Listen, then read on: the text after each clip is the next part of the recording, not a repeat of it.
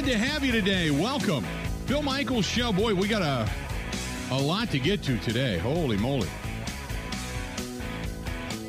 The uh, explosive, if you will, lawsuit that has been filed by Brian, uh, the former coach of the Miami Dolphins, Brian Flores, suing the NFL and three teams alleging racism and hiring practices, uh, the discrimination regarding his interview process with the Broncos and the Giants, fired by the Dolphins.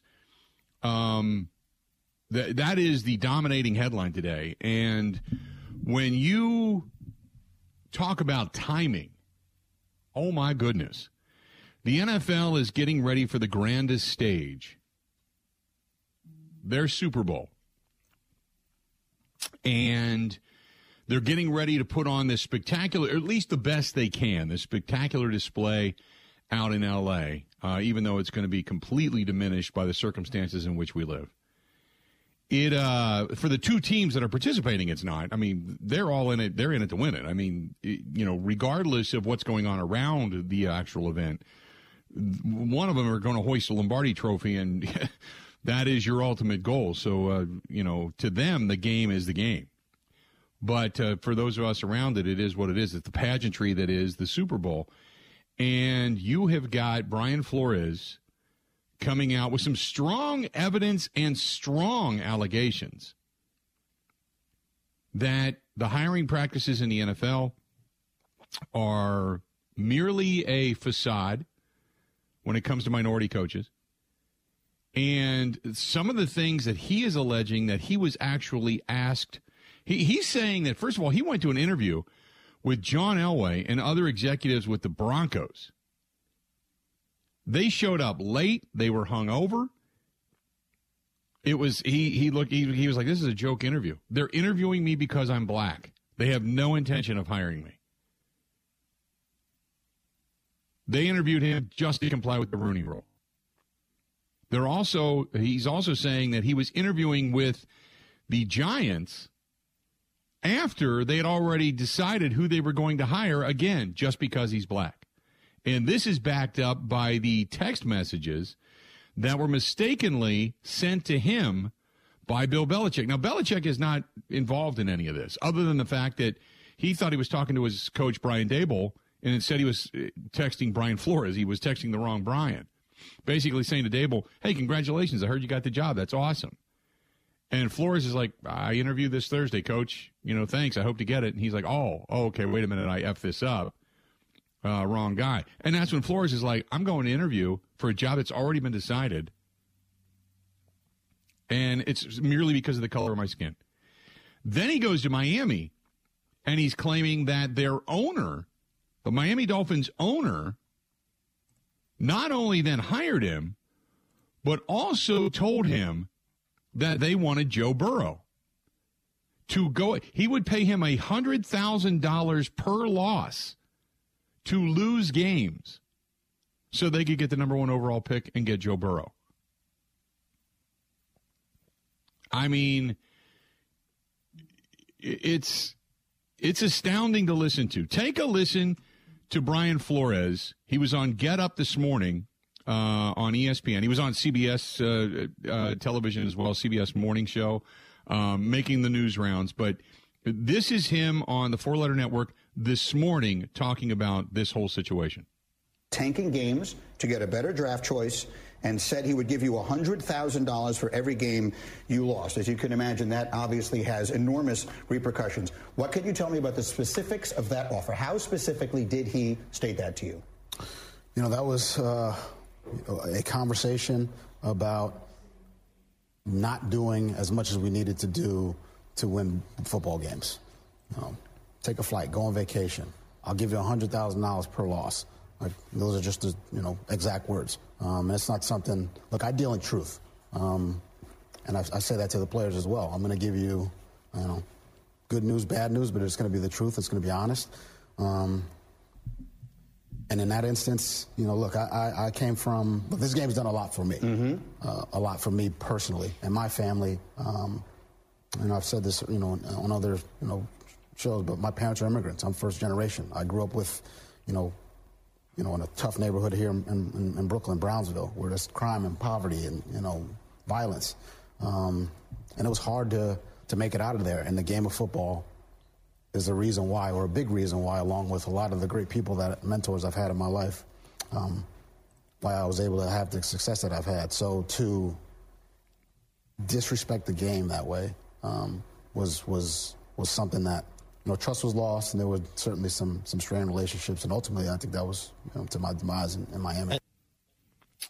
So when he got fired in Miami, which everybody was surprised at, because he actually started to win. Everybody was surprised that he got fired. And when the immediately we found out after the fact that suddenly he was hard to work with. And you can understand that. You can kind of say, okay, look, if you want to bring in certain coaches and the organization doesn't and, and you stay steadfast, then yeah, you can be hard to work with and maybe you're not the guy to lead our team. Okay. Um, but what's what he's alleging is that if Stephen Ross was indeed trying to tank games, I mean, here's a couple of things. First of all, the NFL is in bed now, full in with betting. DraftKings, all the different uh, you know betting sites, they're in. Okay, they have now. They not only dipped their toe in that pond because of the sponsorship deals that they have, they have dove headfirst into that pond. They're deep, deep in with it now. So, in other words, you've got an owner. Now, it's not unheard of to have owners and ownership uh, mired in losing say, man, we could really use this. This might turn our franchise around.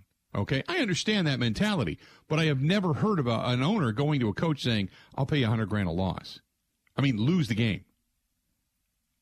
You can't do that. That's first and foremost. And if that's true, then Stephen Ross should be forced to sell the team. He should be forced to get out of football. Secondly, we don't know what the evidence is, if there is any, uh, other than Brian Flores uh, showing Bill Belichick's texts. Those are legit. That's legit because the Giants have to answer for that. The NFL was very quick to say that uh, there's nothing to see here after only about 20 minutes being slapped with a lawsuit. I mean, they right away they were like, no, no, we've talked to all these parties. It's funny because they are still investigating, apparently, the Washington now Commanders football team's owner, Daniel Snyder. And the only thing that came out of that was Jon Gruden's racist messages, which I still find fa- The NFL is so corrupt, it isn't funny. It is such a good old boy network. And on, on one hand, look, it's worked. It's it's a very powerful entity. But on the other hand, man, I've always said, I've always said you never want to look behind the curtain because it is a really dirty, dirty, ugly business. It is. I have known former players that had their records lost when they're trying to get paid for injuries on the field. And you got to start the process over again and over and over and over again because the NFL doesn't want to pay out 200,000 bucks or $300,000. I mean, it's ridiculous. Greed runs so deep, you follow the money. So what do you do? You protect your ass. So I'm not saying Flores is right. I'm not saying he's wrong. I'm saying this is something that is on its face incredibly explosive because of the insinuation. First of all, you have got a league that is mandating to teams for racial slogans to be painted in end zone lines and racial things to be put on helmets and offering that up for player individuality. And yet, their own Rooney rule behind the scenes is looked upon by ownership as a group. It's it, it's looked upon by ownership as a group as a joke. It's it, it, it's it's it's the epitome of patting you on the head, saying, "Okay, go away." It, it's it's just amazing. Um, and, and, there's a lot of people saying that you don't know what Flores did if you don't have proof. Um, okay, that that's fine. I agree. But I'm not going to dismiss it because we haven't seen it all.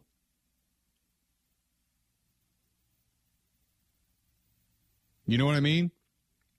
Um, we haven't seen all the proof. We haven't seen what uh, what is going to come of this. But Brian Flores, one of two things is either one, completely cutting his own throat and he will never have a job again in the NFL, or there is going to be an ownership group that is going to look at him and go, "That guy's got integrity. He he's he's straight up. He was a good coach. He started to turn a program around that was with Tua, that was crap." He knows what he's doing. He's been a successful guy throughout his career, and therefore, we're going to give him a chance to guide our franchise. One of the two. But um, but the Dolphins, the Broncos, and the Giants are all named in the lawsuit because of the hiring practices. And then in that lawsuit regarding the NFL, uh, not only with the hiring practices of the Rooney Rule, but also then Stephen Ross offering the coach a hundred grand for every loss is amazing. So very, very explosive accusations coming out of Brian Flores' camp, and that at this point in time is the NFL right now. They are they are polishing all the helmets out in front of the convention center. They are closing down SoFi Stadium. They're painting the field. They're getting it ready. They're polishing it up. They're cleaning all the seats, cleaning all the floors, cleaning every. They're ready to have this thing shine, right? This is their biggest stage. And then this hits at the exact opposite end of the country. A lawsuit filed in New York basically says you're racist, you're fixing games, you don't give a damn, you're a good old white boy network. Here it is one thing. I mean, you never want that to begin with, but right now, uh, of all times, you talk about a giant turd in the punch bowl. Holy mackerel. Holy mackerel. Uh, Robin says, anybody in Green Bay think that having an owner is a great idea? The Packers model may be flawed, but I'll take it any day of the week. Robin, I will too. I, we we get upset when we don't have an owner that has the ability to come down with money and throw money at a situation. We we don't like it. You know, we don't we, we don't we don't like when the figurehead isn't the owner. But for the most part, and I say this for the most part. Now I've I've been here since 1999. So I've been dealing with this 22 23 years. Okay, 23 this will be my 23rd season. I can't believe it. 23rd season of Packers football. 23 years in this market.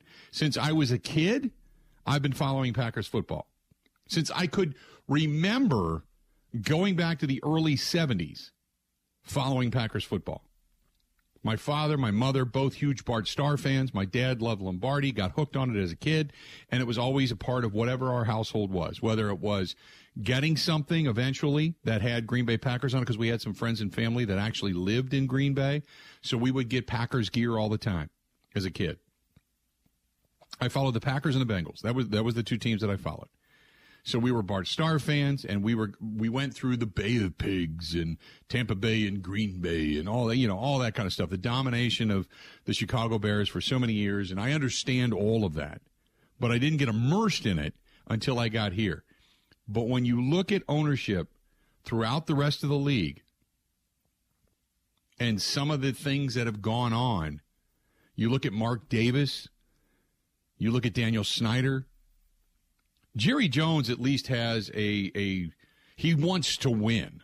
He doesn't go about it in the right way sometimes, but he really, really wants to win. I mean, that's his thing. He's he's a football guy. He wants to win, but he's a nutbag sometimes.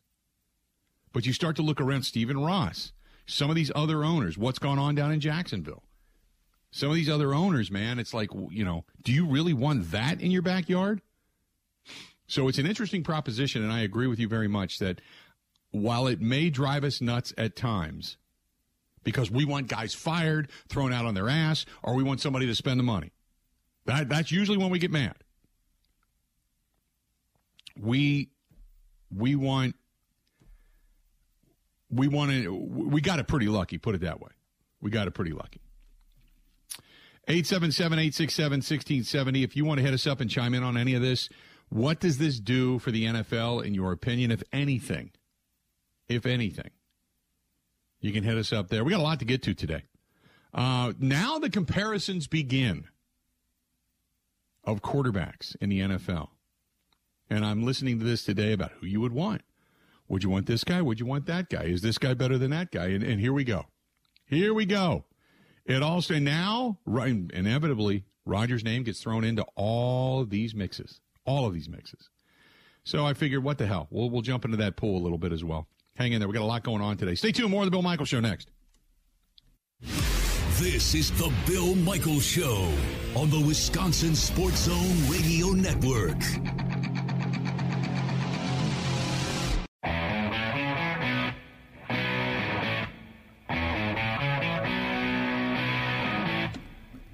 Welcome one, welcome all. Glad you're with us. Hour number two of the Bill Michaels Show, and welcome to those of you on the network all throughout the great state of Wisconsin and well beyond the borders as well. We continue. So much going on in the NFL. I mean, uh, you talk about a news cycle. Holy mackerel.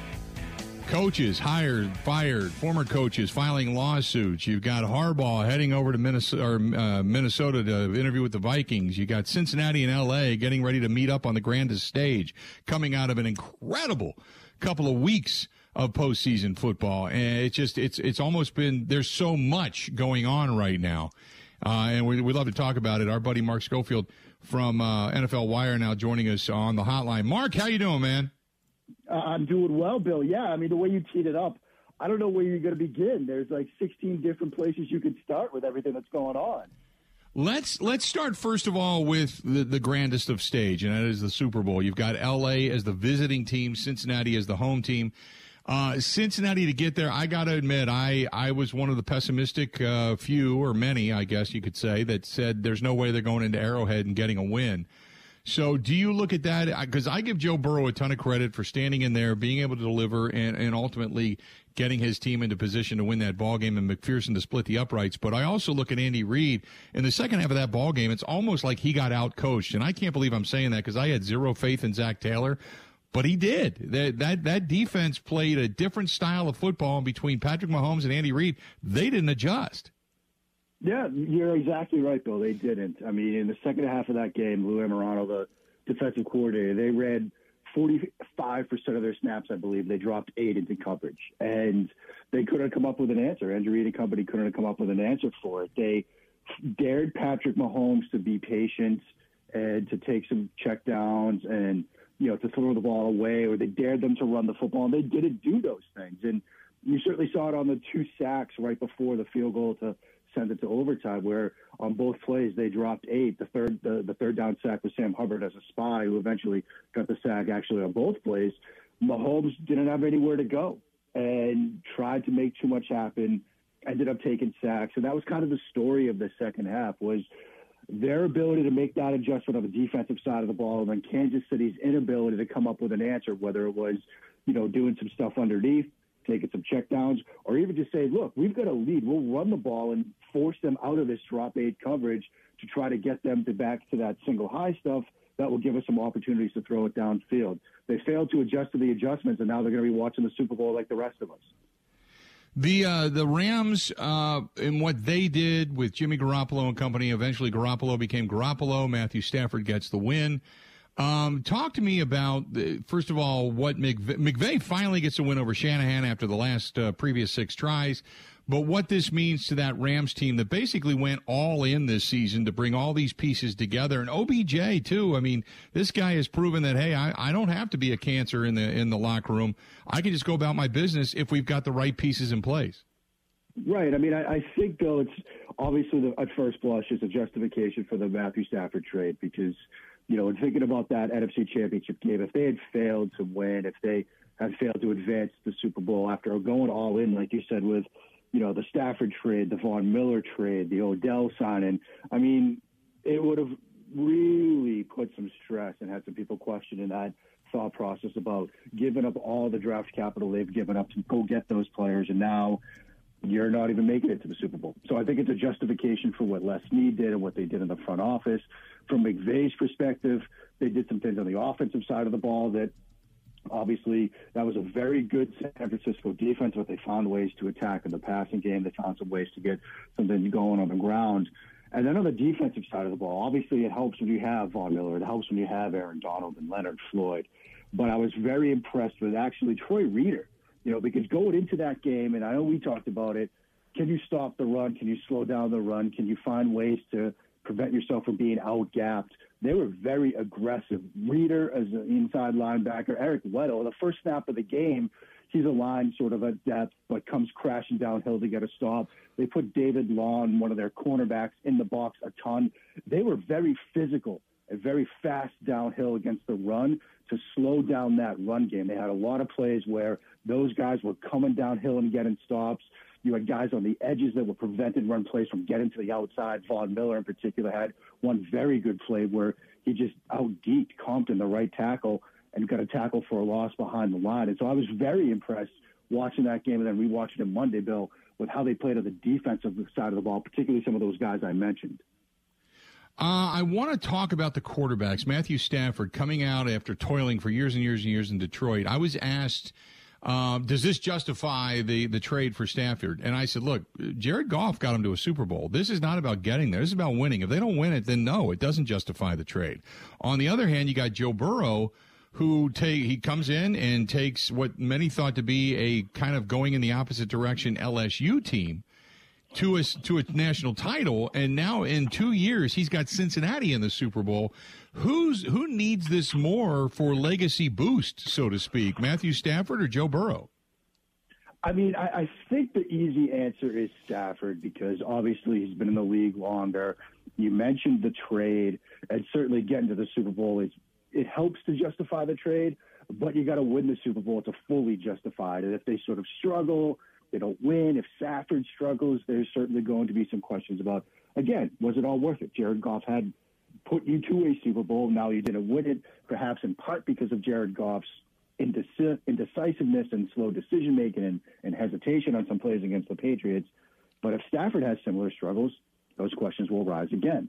You know, with Burrow, it's his second year. He's coming off of a major injury that ended his rookie season, and now he has the Cincinnati Bengals in the Super Bowl in year two, and he's doing it when they're struggling to protect him.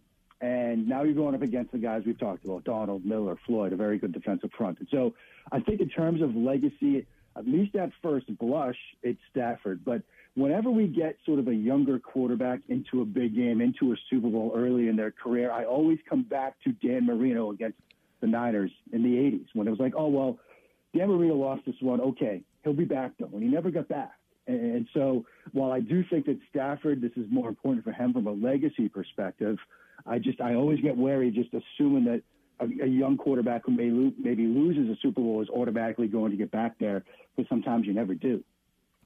Talking with Mark Schofield of NFL Wire joining us. You can find him at Mark Schofield over on Twitter. So now you've got uh, obviously the biggest stage is set. They're polishing up SoFi Stadium. We're all getting ready to reconvene out in LA beginning this weekend and then get on the air next week. And then this Flores drops this bomb that the hiring practices are a joke, that he is being asked to throw games, that people are showing up to interviews drunk. Uh, it, you know, it, it, it it's the worst. There's never a good time for this, but this is probably the worst possible time. And in addition to that, uh, a big Washington Post article just comes out that says, hey, the, the Washington football team is now the commanders, basically using the military to say rah, rah, rah, when still the fish stinks from the head down behind the scenes, and that investigation was never complete. And we haven't heard anything about Gruden's lawsuit. The NFL has got a lot of negativity floating around it right now, doesn't it? It certainly does, Bill. Um, you know, and like, like you mentioned, there's never a good time for a lawsuit like this, but you know, now they're going to have to face questions about that. They're going to have to face questions about the Washington football team, now the commanders and the investigation, the, the Gruden emails. You know, that's going to be a big topic of discussion. And this all sort of coming out during this week, which is sort of a, a quiet week. Obviously, from NFL, yeah, you've got the Senior Bowl and you know, you've got the Shrine Bowl that's going on, and you've got some other things on the NFL calendar. But this is kind of a time when we're all looking to sort of find things to talk about. And now we've got these stories, which I'm sure the NFL isn't too happy about. But you know, they're going to have to deal with this. And with respect to the Flores lawsuit, I mean, there's a lot in there that obviously it's a lawsuit. These are allegations, but you can certainly understand a lot of what's being alleged here. We, have seen the Rooney Rule and how it perhaps has not in, not provided the desired effects You know, and the allegations of the lawsuit from you know Brian Flores, which is you know these are sort of sham interviews. You know, particularly in light of the Bill Belichick text conversation, seems like there's meat to that discussion. Then when you start bringing in the allegations of potentially losing games and ownership saying, you know, we'll pay you bonuses for losing games. That gets you to an integrity of the game discussion. Even worse, the, you know, the, the, the tie-in between Stephen Ross and, you know, his investments in a gambling company, you know, that opens up that door into, well, relationships between owners and having a stake in gambling companies. And now they're asking coaches to throw games. There's a lot. And these are going to be questions that will be asked of every single person, every single you know, other team owner or general manager down in LA for the Senior Bowl for the Super Bowl, excuse me, during media week. It's going to be a lot that they're going to have to deal with, and I'm sure they're not too happy about it right now. The uh, the allegation that uh, not only was there the willingness to throw a game and actually pay for it, but then the tampering because of his his relationship with Tom Brady, the tampering side of things.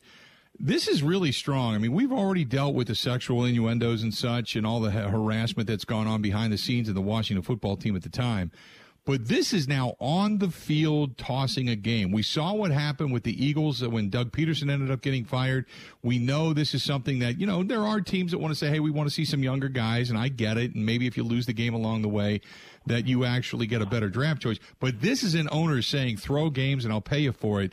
If any of this is true, do you think that Stephen Ross should even be allowed to be an owner in the NFL if this is true?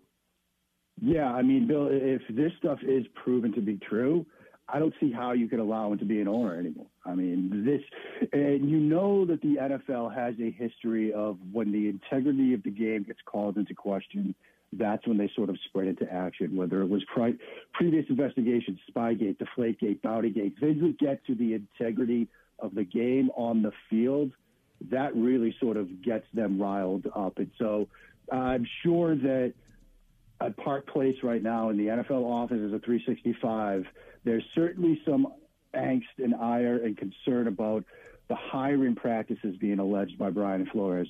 But in a way, there might be almost more angst about the allegation of throwing games and tanking games. Like that gets to the integrity of the game part where we've seen the NFL in years past, in investigations past, really sort of get laser focused on that. And so it would not surprise me if in the coming days, like that's really where the NFL sort of wants to focus this. And, you know, yeah, like you said, if an owner is saying, look, we've got to lose games, we've got to get a better draft position, that's a, that's a reflection that impacts the on the field product. And especially now you have all these gambling tie-ins, I've already seen people say it on social media, mostly in jest right now. But hey, you know, what if I bet on this game? Now you're losing it on purpose. Like when you start getting that angle involved, that's also a big slope that people don't want to go down. So yeah, if those stories, those allegations hold up, if those are proven true, I don't see how the NFL can let Stephen Ross continue as the owner in Miami. Right. No, I completely agree. I, I, want to move on to some on the field, more on the field stuff. Uh, first and foremost, uh, in uh, Chicago, you got Eberflus being hired and bringing in Luke Getsy, the quarterbacks coach of the Green Bay Packers. Clearly, that Packers coverage starting to be picked over. Nathaniel Hackett, ends coach, is his offensive coordinator out in Denver. Nathaniel Hackett is now gone. And then you've got Harbaugh today interviewing in Minnesota when he had said before, I clearly want to remain as the head coach of the Michigan Wolverines, but all of a sudden now he's looking back over the NFL fence. And uh, you've got a, a GM down in Chicago saying they're going to take back the North and never give it back. I mean, the, the crosshairs have never been more focused on the Green Bay Packers, I think, with everything hanging in the air right now regarding Aaron Rodgers than ever before, at least in the last 30 years since they've started this Hall of Fame quarterback play. Give me your thoughts on the NFC North and the shape that it's starting to take. Yeah, it, it's fascinating to, to sort of see what's playing out in the North right now. I mean, I think started with the Vikings. I'm still convinced that that Harbaugh is using this sort of as a excuse me a ploy to perhaps get a better deal with Michigan. He obviously looked at what Tucker got from Michigan State, and that's kind of what he wants. So I think he's using this more as a leverage and posture play. excuse me. But I do think that if he goes there, if he goes to Minnesota, he could put together a pretty good staff. I've seen rumors of Pep Hamilton, perhaps as offensive coordinator, which is a, a road that I think would be smart for any team to go down. I've been a fan of Pep and what he's done both with Justin Herbert last year, even with Davis Mills this year. There's rumors of potentially Vic Fangio as a defensive coordinator. That would be a pretty good three person staff at the top of that coaching roster. So I think if Harbaugh does decide to make that move, Minnesota could be in a, a very interesting position. Now, Chicago, I still think they have a lot of work to do around Justin Fields. Um, they, they have to rebuild that offensive line. I think that's where Poles, the new general manager, is going to want to go first, is really sort of beef up that offensive front to protect Justin Fields in the pocket. So I think that's where they're going to go. Obviously, Detroit, they've got a lot of draft capital. They're going to be watching the Super Bowl intently because they have that Rams first round pick It will be 31 32. And what do they do with their first pick in the first round? And so there's a lot of moving parts in the North. I still think, look, if 12 comes back, Green Bay's still going to be pretty good. I mean, because 12, if you get 17 to come back as well, if they find ways to bring those guys back, this is still a very good team. Yes, there is some brain drain, but you have the talent on the field. If Rodgers, Adams, if they leave, that's when it gets really tricky looking at the state of the NFC North. Uh, I'll let you catch your breath for a minute because I got one more question for you. And the question is: We heard Ian Rapoport on uh, the uh, the the the show that uh, Aaron Rodgers obviously does, and he ended up saying that um, he said that the Packers badly want Rodgers back. Now, if on the Pat McAfee show he says this and then says they badly want him back, is to me that's an indicator that they clearly don't feel that Jordan Love either one is the guy or two is anywhere near ready to take over that team and have any kind of success. Do you feel the same? I think generally, Bill, yeah. I, I think you know, they, they look, they see love every day. They saw obviously they start against Kansas City, and they're also looking at Aaron Rodgers, who in the last two years has played at an MVP level. And I think when you have a quarterback that is still playing at that level, you know, regardless of how you feel about the number two guy, yeah, you want him back. Um, so I, I think, look, if you're LaFleur, you know, you're looking at this this roster, you're looking at the way Rodgers has played the last two years you certainly want that guy back under center for you as long as he wants to remain there, as long as you can have him, because he remains, despite what happened against San Francisco, one of the best quarterbacks in the game right now. He is playing at such a high level. And yes, at some point, you might have to make the switch to Jordan Love, whether it's two years from now or whatever. But I think with the way Rodgers is playing, you certainly want to construct your offense around number 12. Now, can Jordan Love get there? Yes, he can. He's talented. He's got two years now in the system to sort of piece things together. And if the Packers have to make a move to Jordan Love to be the week one starter for the 2022 season, I'm sure they can do things to build around him, to get him ready, to get him in a position to be successful. But I don't think you're going to see the level of play that you're seeing from Rodgers, from Jordan Love anytime soon. And so I think, given what you've seen the last two years, that would certainly look. If it were me, that would certainly be my preference. Look, give me more years of 12 playing like this. I'll take that any day. Right, no doubt. Uh, Mark, great stuff as always. We going to see you out in L.A.? Um, I'm not going to be out in L.A., but maybe Indy for the combine. Okay, well, we might catch you down the combine then as well. Appreciate it, pal, as always, okay? Thanks so much, Bill. Always a blast. Take care. Absolutely. Talk to you soon. There you go. Mark Schofield uh, of NFLWire.com. You can read his stuff there at Mark Schofield over on Twitter as well. And uh, great to talk to him. The Bill Michaels Show Podcast. Listen, rate, subscribe.